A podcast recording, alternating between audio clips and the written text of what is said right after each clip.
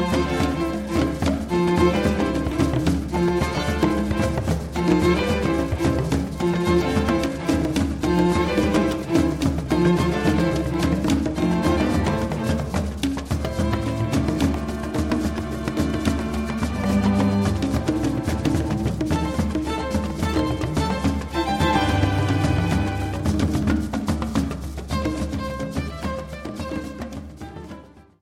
Hello and welcome to Behind the News. My name is Doug Henwood.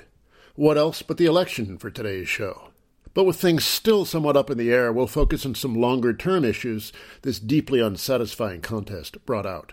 To help us in this effort, we'll be joined by the historian and journalist Vijay Prashad and the political scientist Jodi Dean. Trump may be on the way out. We still don't know for sure in this marvelous democracy we have, but he's transformed our political landscape in potentially long lasting ways. Contrary to early prognostications that he would tear it apart, the Republican Party is now solidly his. Mainstream hopes that he would suffer a crushing defeat that would lead the GOP on an extended rethink have proven deeply wrong. The party did far better than anyone expected in congressional as well as state and local races. That blue tsunami that many pundits forecast just never happened. Trump has energized a large fraction of the population, including very significantly the police, in scary ways. Images of cops beating and pepper spraying peaceful protesters have become standard fare. The folks in blue seem to take any demonstration more personally than they did in the past, and Trump is a major reason for that.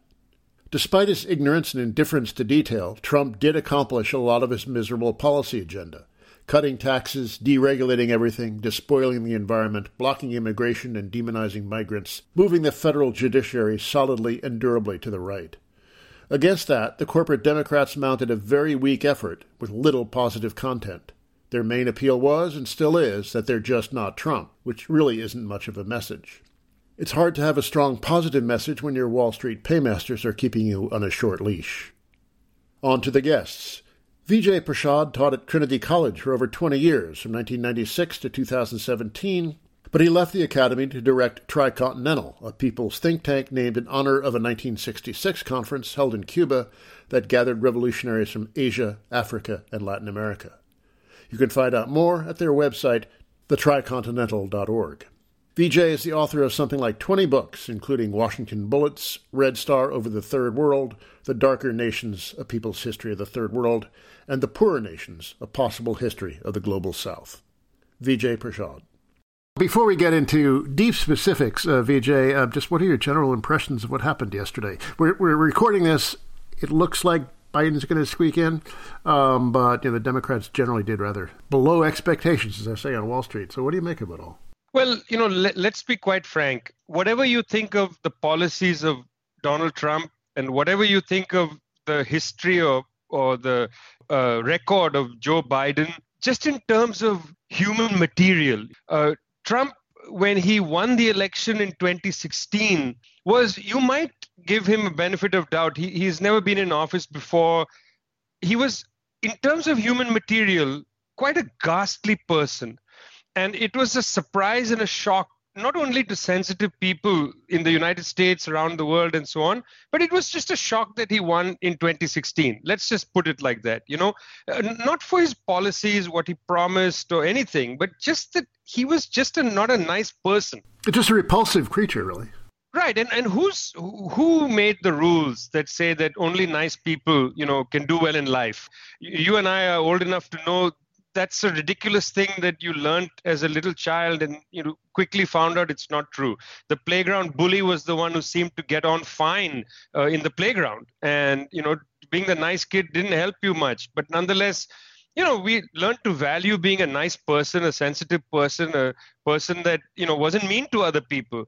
He was a mean guy and he won that election. Well 4 years later knowing full well what he has done, which in many ways is not to govern a country. And, and I understand the United States president doesn't really do a lot of governing anyway. But he had a propensity just to sort of stroll through his tenure, four years. At the same time, he pushed filling the judicial seats. Uh, he pushed a kind of flagrant disregard for science. He attacked journalists. He demonstrated what it's like to have a Trump White House. And despite that, despite plus 200,000 people dead and so on. He comes so close to being reelected. You know, I mean, he wins more votes in 2020 than he won in 2016, just in terms of the number of people who voted for him that to me is pretty astounding, you know. And, and, I'm not saying it from the standpoint, Doug, of oh my God, I'm terrified for America, or I'm heartbroken, or you know. I mean, I know this country has never come to terms with the question of race. There really wasn't a conclusion to the Civil War from 1861 to 1865, which is why you know just this year and the previous year people were bringing down statues of Confederate generals. I mean, which war, Doug, in which country, which war did the people who were supposedly defeated in the war erect statues of their generals all across the landscape and not privately, you know, in the privacy of their homes, but out in the public square? I, I can't think of any other example. That civil war didn't end in 1865, it continues till today. It was wrong what the Republicans said, you know, earlier when they said there's a cultural war. There's no cultural war. It's the civil war. It's continuing. It's not ended yet. These protests around racism, that's the civil war.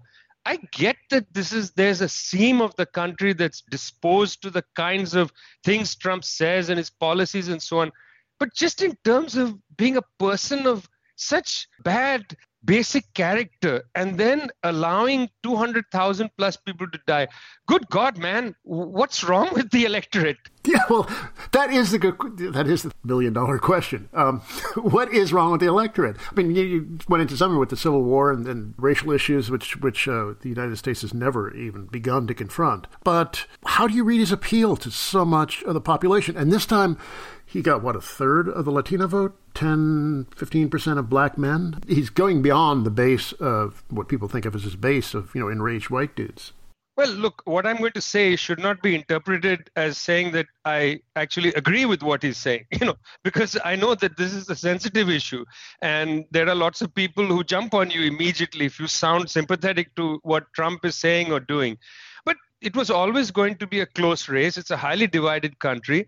In the last, I don't know, five or six election cycles, the person who won the majority of the votes didn't win uh, the presidency. You know, th- th- that's it's become a pattern now, and it has to do with the electoral college, and we don't need to get into that because the real issue is what's the appeal even to 68 69 million people who vote for him i mean it's it's a mass base it's not just the plutocracy the kind of koch brothers crowd that hides their Yale jackets and you know pretends to be a man of the. It's not just them that are voting. It's actually people among the mass that are coming out in large numbers and voting for him. But why are they doing so? Well, I mean, in a sense, it's not Trump that has con, you know uh, come out there and and sort of done an asset stripping of the United States. You know, I mean, he's contributed to it as a slumlord in New York City, and you know, the erector of these giant, ugly monuments, just hideous pieces of construction. You know, sure, he contributed to it in that life, but in the presidency, he's not the architect of the asset stripping of the United States. That's a four or five decade project of the destruction of the basic livelihood of people in the United States. That's a process that's bipartisan. That was done by the nature of capitalism, which globalized, which took advantage of highly disciplined, skilled, and well fed labor in places like China who were going to cost less than American workers. That's a long process. It's an objective process that took place. It destroyed a lot of communities. I mean, I remember meeting a fund manager from Goldman Sachs in the 1980s who was telling me, regaling me with stories of this town in Wisconsin where they had a choice whether to put money into a declining paper company or to asset strip it, send the machinery overseas, basically lay everybody off and convert that factory into lakeside housing. And he was regaling me and saying, look, we could have actually invested because it was a profitable paper company. We could have made money. There's a big market for the kind of paper it was producing, but that's long term. Who's going to tie up the investment? You know, we're just going to strip everything, make the money, and walk away. And that's the kind of thing that happened. And people lost their jobs. And for gener- almost one maybe two generations have been in a form of stagnation. And along comes trump. And let's not say that Democrats don't speak this language because Democrats do in, in many pockets of the country, and they do win elections. You know, uh, in this cycle at the lower level, many socialist type Democrats did get elected. You know, whether it's in the New York Assembly or it's to Congress and so on. It's not that they don't speak this language, but somehow when the Democrats come to the presidential level, they try to appeal to this mythical centrist voter. You know what Rahm Emanuel in this cycle quite indecorously called the Biden Republicans, who just didn't show up. There, there are no Biden Republicans. Meanwhile, Trump arrives. This god awful person arrives and just says these things bluntly, like, you know, you have been, your lives have been destroyed. And people look at him and think, yes, finally somebody's talking about our distress. Now, classic right wing strongman. You know, your lives have been distressed. These elites are doing it to you these elites are doing it to you and so are the migrants and so are the minorities. And you know you're not allowed to be proud of your heritage. And they pivot so swiftly from the class argument to the culture argument that that's the reason why they get support from the billionaires and so on because they know that it's not trump who's going to make the class argument and then deepen it and say, well, what we need to do is move towards a socialist society. Quite the contrary. He spent this whole re election campaign attacking socialism, attacking communism, but basically the same language. You know, you've been screwed over. I'm going to take care of you. The problem is communist China. The problem is the Wall Street elites.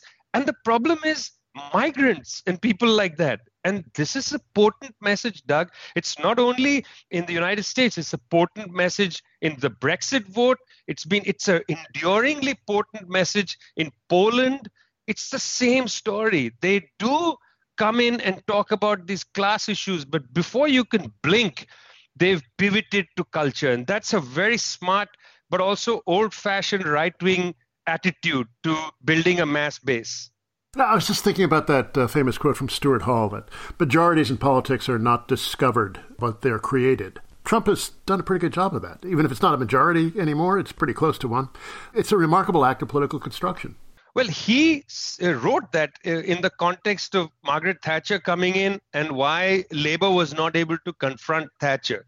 Stuart Hall spent a great part of his career trying to understand why Labour was not able to maintain its majority, let's say, and how perhaps by mimicking Thatcherism, it might be able to return. You know, it's interesting if you read Stuart Hall, there is a prior thing that he doesn't address because he remains largely at the level of culture in his conversation. He doesn't go below, which is that the reservoirs of the left, of the Labour Party, but actually much more the left, trade unionism and so on, had been deeply eroded. You can't make a majority out of nothing. You know, uh, what is the what are the resources for the left, for instance, of building a majority? Well, you'll need organizational form. You know, you need trade unionism you need the building of confidence in people.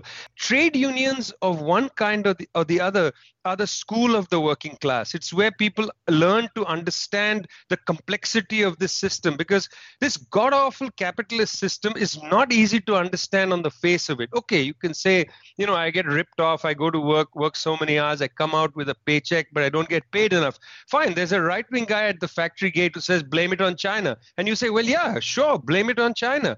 Then there's this union fellow saying, well, no, it's not really China. It's this capitalist system. It's surplus value. It's a complicated argument.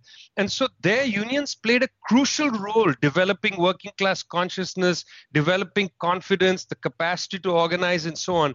And because of globalization, because of the way globalization took place from the 1970s onwards, the destruction of industry, the creation of factory deserts in so many parts of Europe and North America, because because of the way that happened, the reservoir of the left was destroyed. And, and so the majority made by the right, by Thatcher in Britain in the late 70s, right through the 1980s. And then, you know, it is actually quite a considerable majority because Trump may not win re election, but he's built an enormous base you know which is going to have an impact for at least a generation. And this majority that they have built it's built out of the key classes you know lower middle class sections of the dispossessed former working class and, and so on are, are part of this. Um, he's built this big majority but it's with the wrong argument you know as far as the future is concerned this is a repulsive argument that he's putting forward but it's attractive. And you can do that because the people are disorganized. A disorganized population that is suffering is much easier to draw into a simplistic kind of narrative that makes sense on the surface of it, but doesn't make sense when you go just beneath the surface.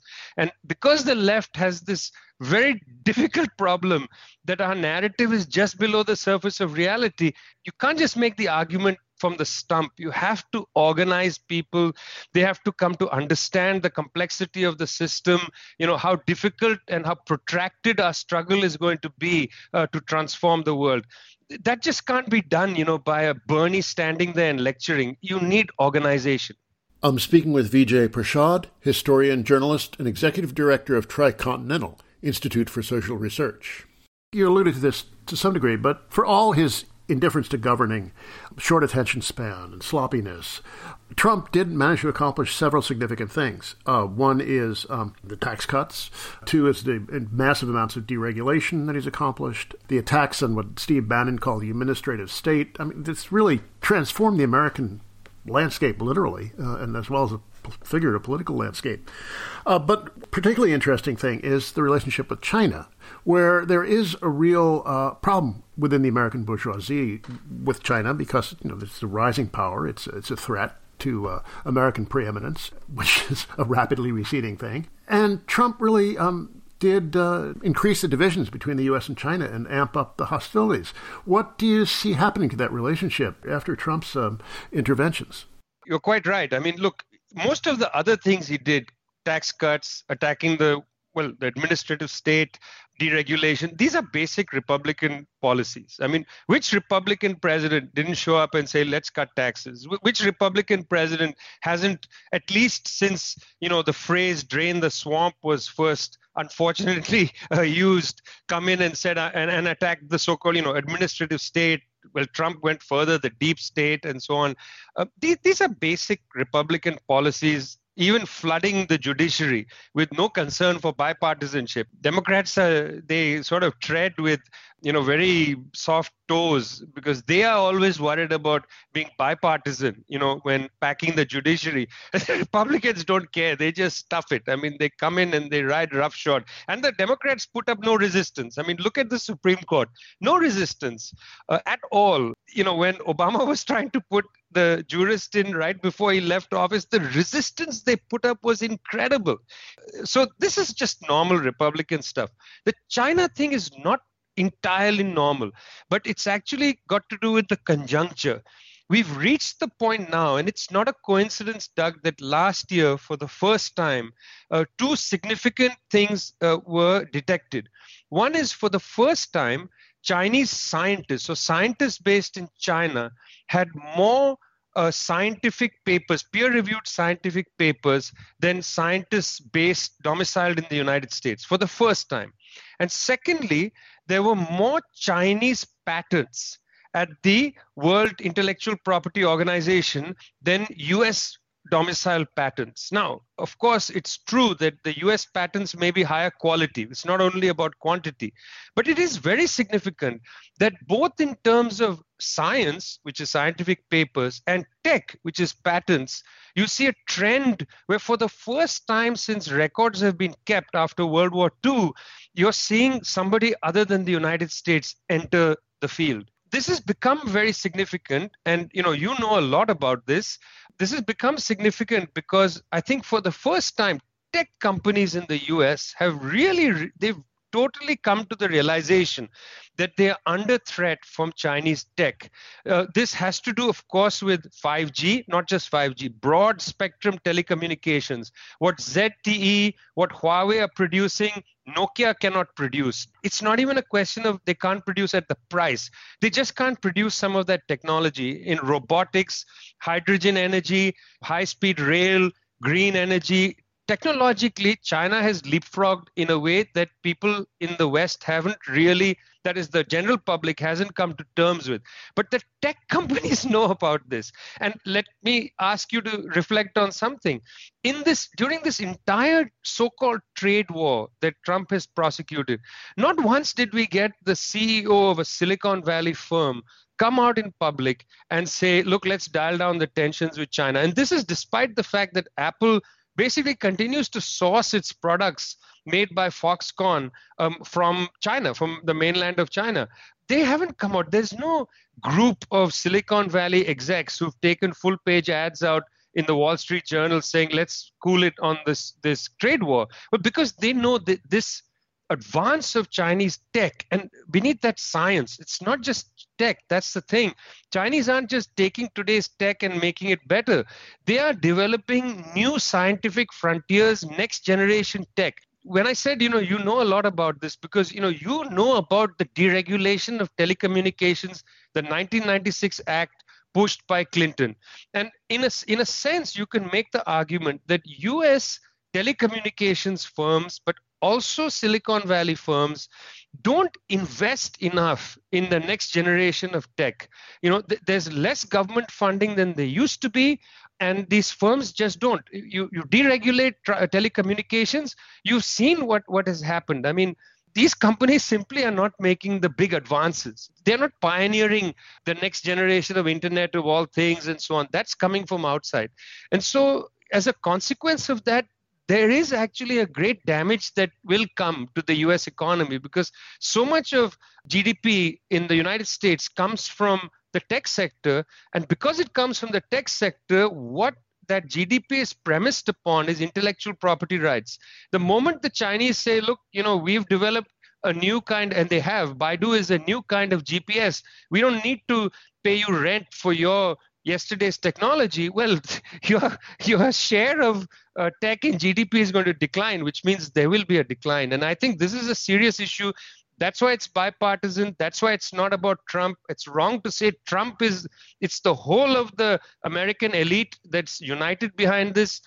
If Biden comes into office, he's going to continue this. It may be, as is often the case, that Republicans have much worse manners on the global stage, you know, pushing people aside to get in the front for the photograph.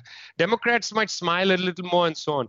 But on the basic policy orientation toward China, I don't see that there'll be a huge difference. Whoever is in the White House, they have to deal with this on behalf of Silicon Valley because Silicon Valley, I think, has been fatally damaged in this period. And then finally, uh, it's not just Trump, of course. There are many Trumps around the world. There's, you know, Modi, there's uh, Orban, there's Bolsonaro, um, Netanyahu. What do you attribute this uh, this phenomenon to? Some time back, I edited a book called Strong Strongmen, which had essays written by artists about all these people. And I liked asking artists to write about them because there is something that social scientists just can't get about the appeal of, of these characters. You know, th- there is a certain performance that they do. It's theatrical. I mean, uh, Eve Ensler, V, wrote a terrific essay on Trump. Uh, she compared him at this time before the coronavirus to an orange virus. And it's a really funny essay.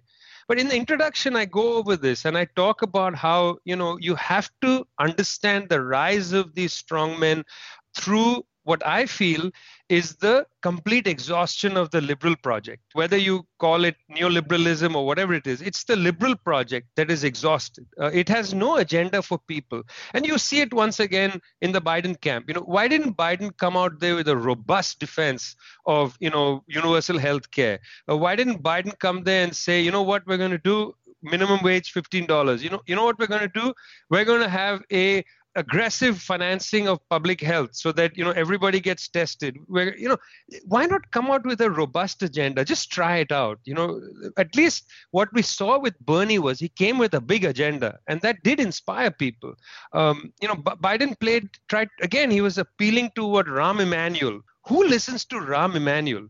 Rahm Emanuel has something called the Lincoln Project, and he comes up with this harebrained scheme. Let's go after the Biden Republicans. You know, so that's why at the Democratic convention they basically packed the thing with Republicans. You know, who are against Trump. Well, they tried that in 16 and it didn't work very well, but they tried it again. exactly. And this idea of never again never Trump Republicans.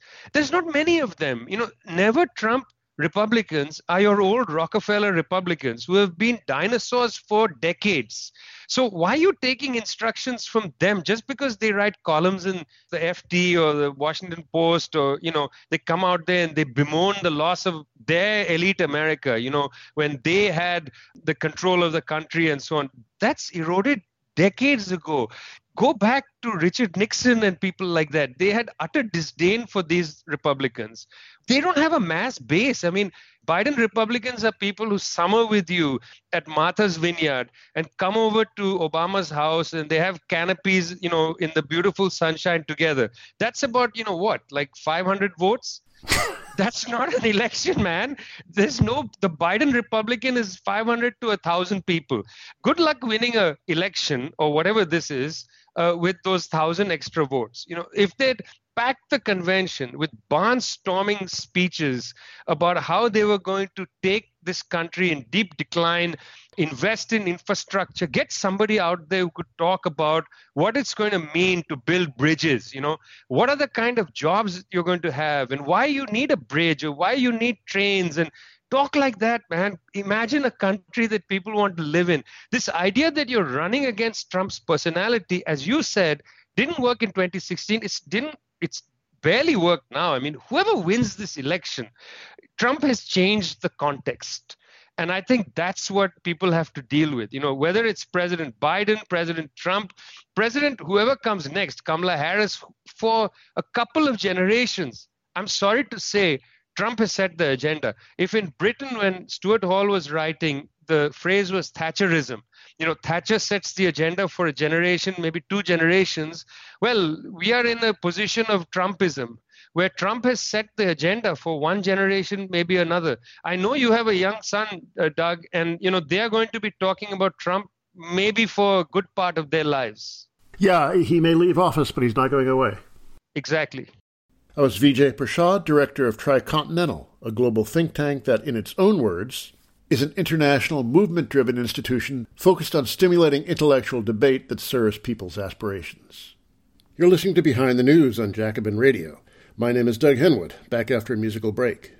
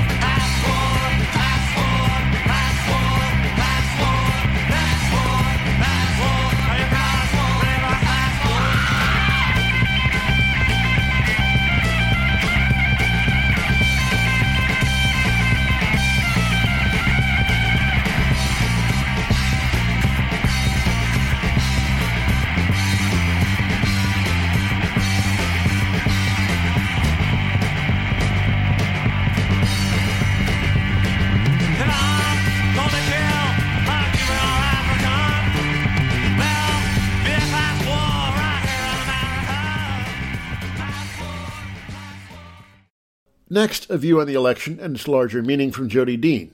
Jodi, a frequent guest in Behind the News, is the author most recently of Comrade, an essay on political belonging published last year by Verso.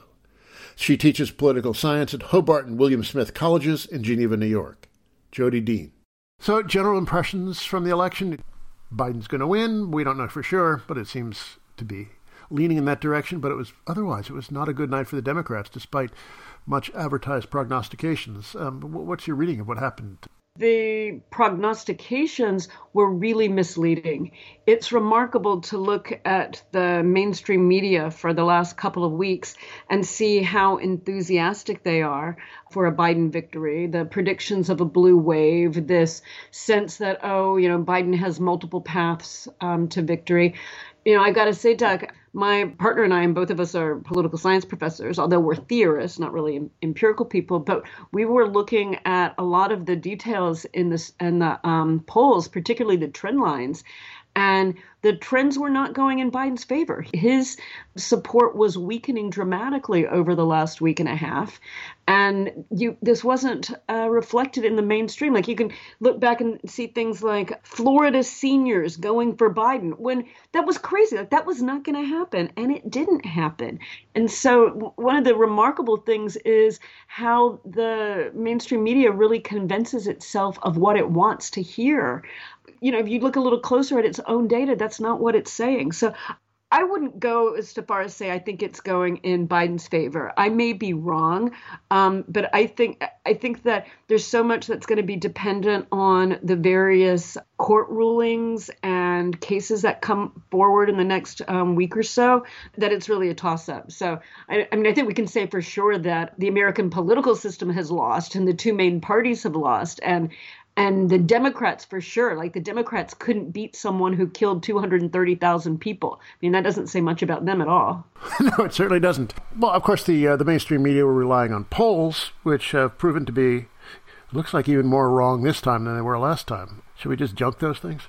I think maybe we should um, dump the pollsters, but keep the polls in a way. Like, let's get rid of these celebrity pollsters whose words are people hang on as if they were some kind of, of mystics or gods, and recognize that the polls are one tiny bit of indicators that could well be wrong. And these were um, were wrong. What was also what was so funny though this time around, Doug, I think, is the way the polls were trying to say, "Oh, we've included our own errors from last time to make sure we've addressed them." So you would see the the parallels. If we were as wrong as last time, this is what would happen.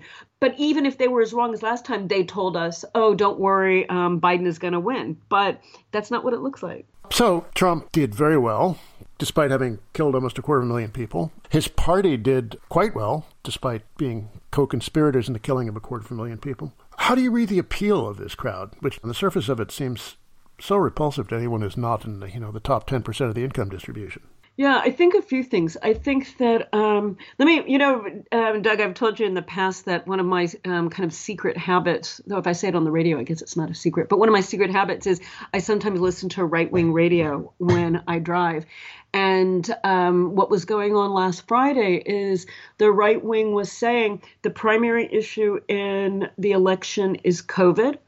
And are you in favor of hiding in your basement or are you in favor of getting the economy going? And what's so interesting about that is that that is the Democrats' message. The Democrats said we were going to make COVID the primary issue in this campaign because we think that we can't get the economy going while the virus is killing millions of people and while the, while the virus is under control. That's not incorrect, though.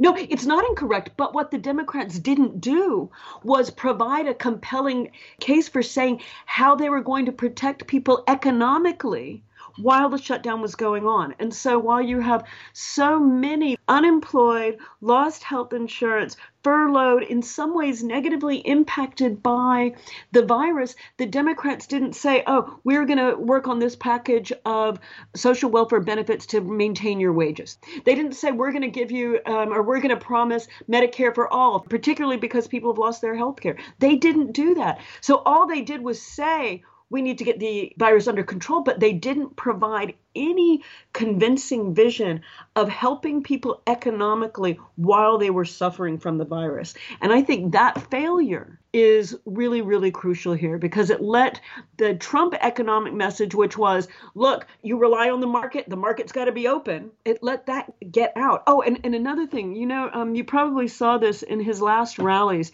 He was saying things about people's 401ks and like, oh, if Biden's elected, you're going to lose your 401ks. In terms of income distribution, Trump did best with people making between 100 and 200,000 a year.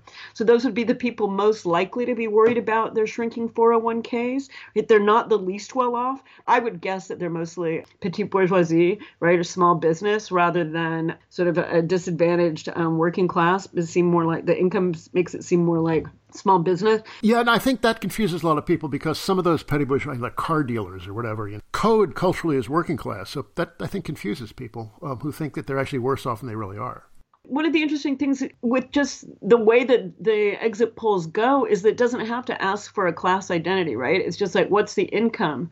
And the income of people between one and 200, the people in that income bracket voted for Trump. He got 57% of the vote of people in that, and people above it went for Biden, and people below it went for Biden. What do we say about the basis of these two parties? Um, just let's play vulgar Marxist for a moment. What is the material base of these two parties, the class fractions and such? I think this is that's a really hard call right now.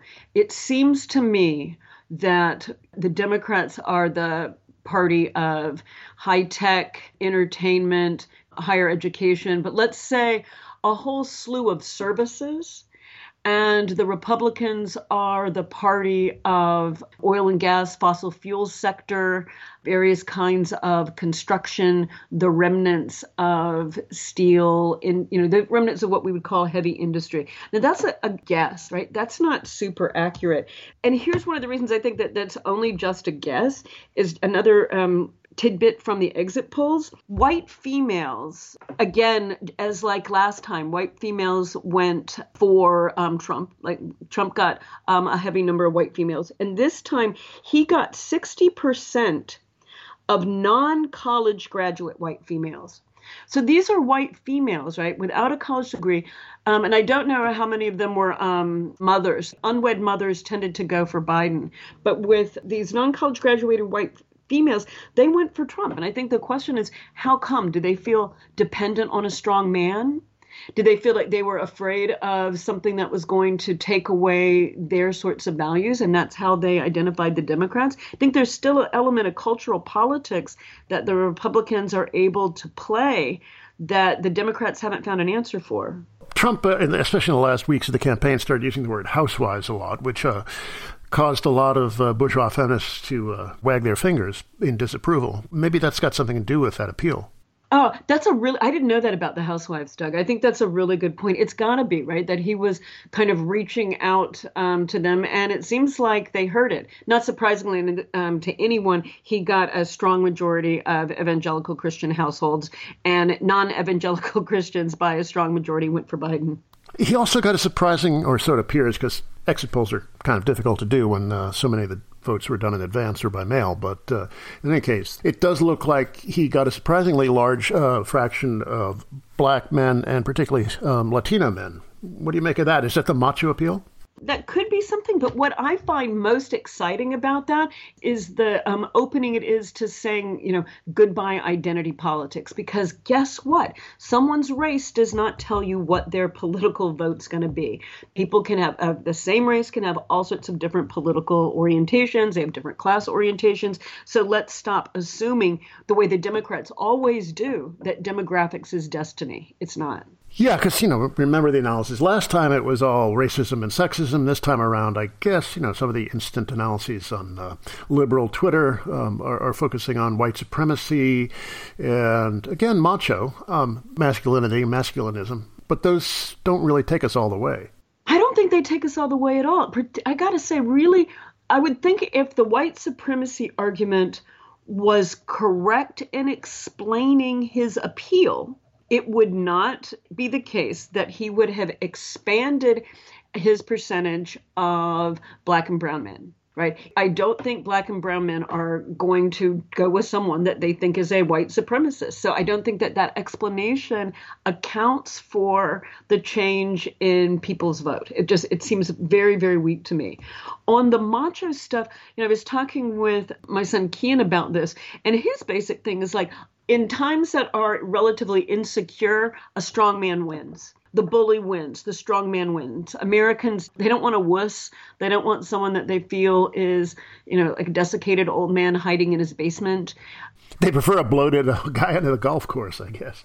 I, I think they prefer someone who um, exudes confidence and someone who they feel like is going to defend them. I mean, the Democrats don't seem like fighters.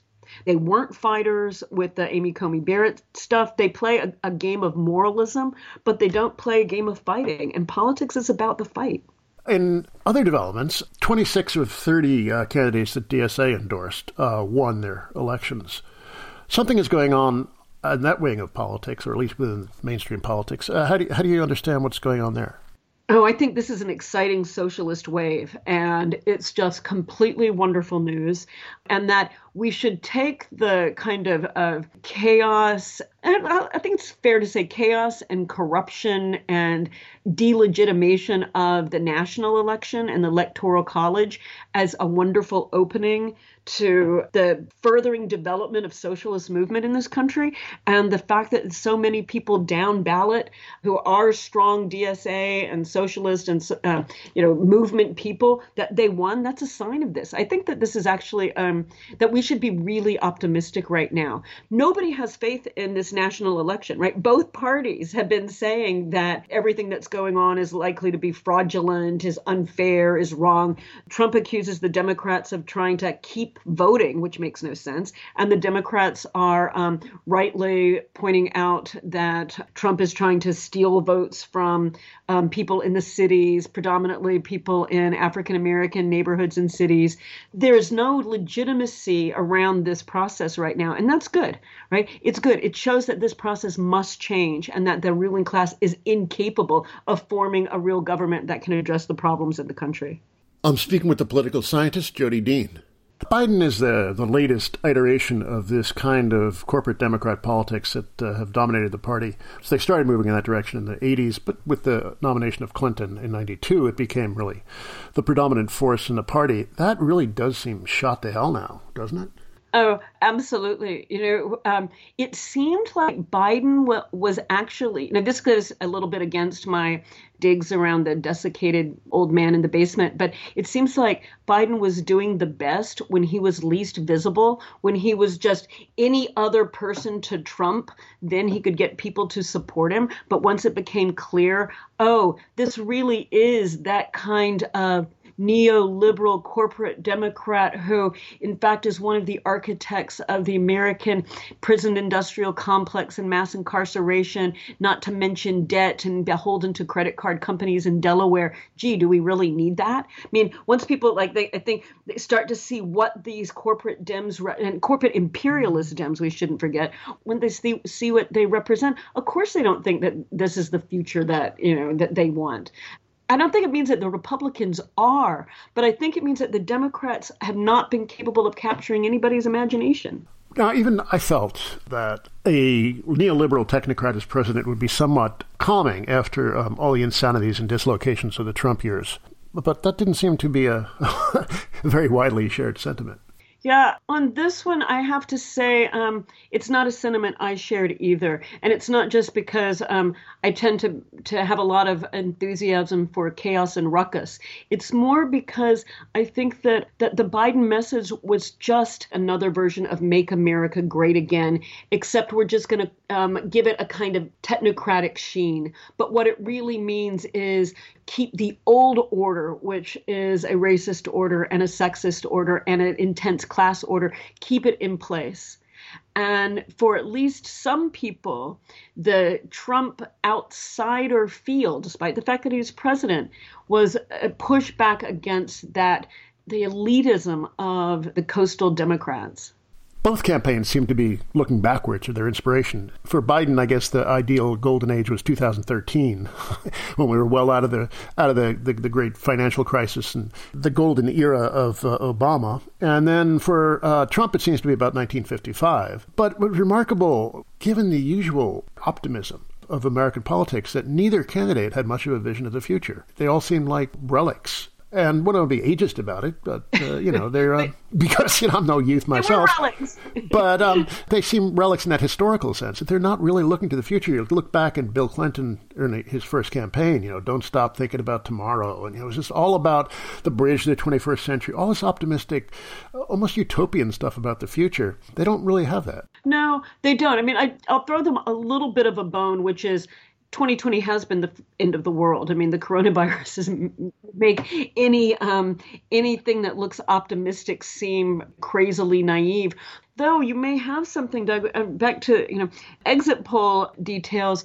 People who felt like they were doing financially better now than they were four years ago. And there are some um, overwhelmingly went for Trump. And people who said that they were doing, you know, somewhat worse to very worse went to Biden. So, I mean, there are people in some places who don't see their lives or even the future of the country as um, necessarily bad. And I guess they received the Trump message that Biden's going to take you back to you know where you were thinking in the um, early days of the 2000 or early years around the 2008 crash when things were economically really terrible. What about the you know the Civil War scenarios people spin out? Um, we are going to have street battles between uh, the Proud Boys and the Socialist Rifle Association. It could still happen. Glad you brought that up because something I was wondering. Maybe you've seen reports. I haven't seen anything, which is why didn't we see any real reports of ruckus last night. I mean, typically there are reports about voter suppression in this small town or in this city or in this precinct. I mean, every election you get those kinds of reports. And this time there was less than normal. And I started wondering was, you know, were the gods of Twitter and, and Facebook and social media blocking those kinds of stories from circulating? Did they tweak the algorithm so that in a way to try to prevent there from being chaos or being having the election stolen. And so um, where events happen, they didn't get um, get attention. I mean, I don't. I'm not trying to be conspiracy theorist about this. I, I really don't know, but I found it remarkable that we didn't see anything um, last night. I do think, though, that as the fight around the continuing to count the votes, the counting the mail ballots, the um, the the last bit of of late arriving votes, as those legal battles go on, I expect that we're going to start seeing more protest in the streets. Even if Trump is uh, dislodged, he and his movement aren't going away. What kind of appeal will they have? Probably a, aggrieved masculinity, um, stolen election appeal. Um, I think we can expect that the far right's going to continue to increase their power. I mean, an election, if the country's on the edge of civil war or already in a civil war, an election doesn't solve it. An election can actually push it into um, a more open and violent civil war. It's fascinating that we're at this point in the country where the civil war motif is up and talked about and even a mainstream topic honestly, if, if Biden wins, it's probably more likely that organized white supremacist ilk is going to intensify rather than quiet down. And then all these Trump voters in that you know hundred to two hundred thousand dollar bracket, will they just uh, shrug their shoulders, cheer it on, um, just consider it the price of tax cuts? What about that the petty bourgeois layer? That's a really interesting question. I would expect that they would do the kinds of local and state level political things that because those elections are kind of year after year right there's always more elections in this country and so that they can fight at those other layers if we think um, if we think about how the far right um, has increased in power over the last 30 or 40 years. It hasn't always been at the national level, it's been through essentially the long march through the institutions. Trump is not alone. I mean, he's part of a global movement of people like him Bolsonaro, Netanyahu, Modi, Orban. You know, we can make a long list. Why? Why is this that political tendency so prominent now? It has to be the case that it's prominent because it's of the incompatibility of global capitalism with democracy. And the promise of, say, the European Union and you know the U.S. approach to globalization and the World Trade Organization and all of this, the promise of kind of global capital was all of the ships rise, right? The, the sea lifts all the boats, or whatever it is. And the reality is, of course, the opposite, right? The reality is intensified competition among workers, the decline of skilled and strongly paid working class jobs in favor of really crap jobs in services, and an intensification of inequality. And when people start to realize, like, oh, geez, whatever we do in our sort of national democracies does not matter it's not making a massive difference in our lives, then they're going to go to places who are going to promise, well, we can identify an enemy for you and we can tell you something that will make a difference in your lives. And it's going to be get rid of these um, elitists, get rid of these liberals, get rid of these people who are push, pushing a global vision, and instead, you know, take pride in in who you are nationally, or take pride in your traditions. And if you're men, take pride in your you know ability to inseminate women and make them have babies. I'm thinking of the you know the terrible situation in Poland um, around abortion. So a lot of people who are analyzing this say, you know, go, go to the bread and bu- this mistake was not going for the bread and butter issues, uh, not making a you know real materialist appeal. Um, the Democrats won't do that because that their paymasters don't like it when they do that. But you know, you, you, what some of what you're saying sounds like what we bracket as cultural issues, but those seem to be really quite significant in the way people think of politics. I think they're significant. I, I, guess I think that the economic and the cultural issues are deeply intertwined, and um, we can't separate them, right? The um, it's the reaction to lack of power and having power, and the reality of that.